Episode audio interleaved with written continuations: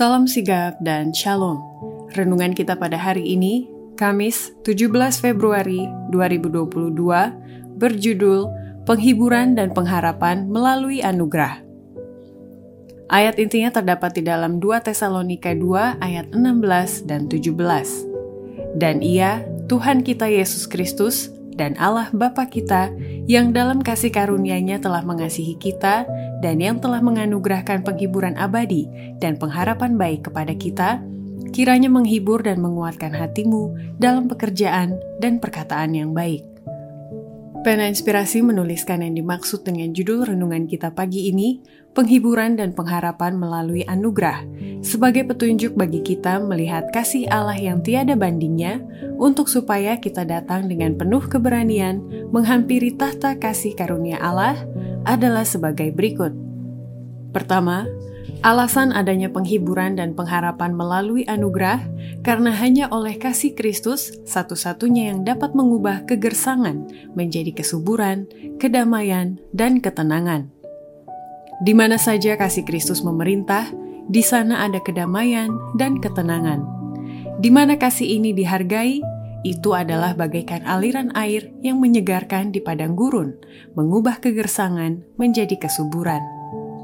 Kedua, alasan adanya penghiburan dan pengharapan melalui anugerah, karena kita menyembah Allah yang hidup dan berkuasa, maka Ia akan memberikan segala sesuatu yang kita butuhkan. Allah hidup dan berkuasa, dan Dia akan memberikan kepada kita segala sesuatu yang kita butuhkan adalah merupakan kesempatan kita yang luar biasa setiap saat untuk mengambil kekuatan dan pertolongan dari setiap janji-janjinya yang telah dia berkati.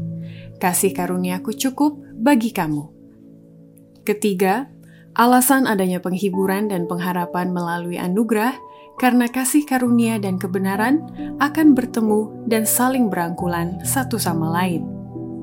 Setiap pertobatan yang benar memuliakan Dia dan menyebabkan malaikat-malaikat serentak menyanyi. Kasih karunia dan kebenaran bertemu bersama, kebenaran dan kedamaian berangkulan satu sama lain. Keempat, alasan adanya penghiburan dan pengharapan melalui anugerah karena jiwa orang-orang yang menghargai prinsip-prinsip yang benar akan dikuatkan terhadap penggodaan.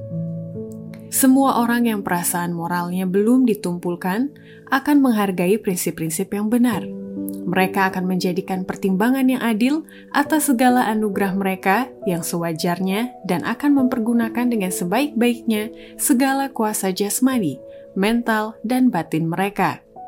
Jiwa-jiwa yang demikian dikuatkan terhadap penggodaan. Mereka dikelilingi oleh tembok yang tidak mau rubuh. Demikianlah renungan kita pada hari ini. Kiranya Tuhan memberkati kita semua.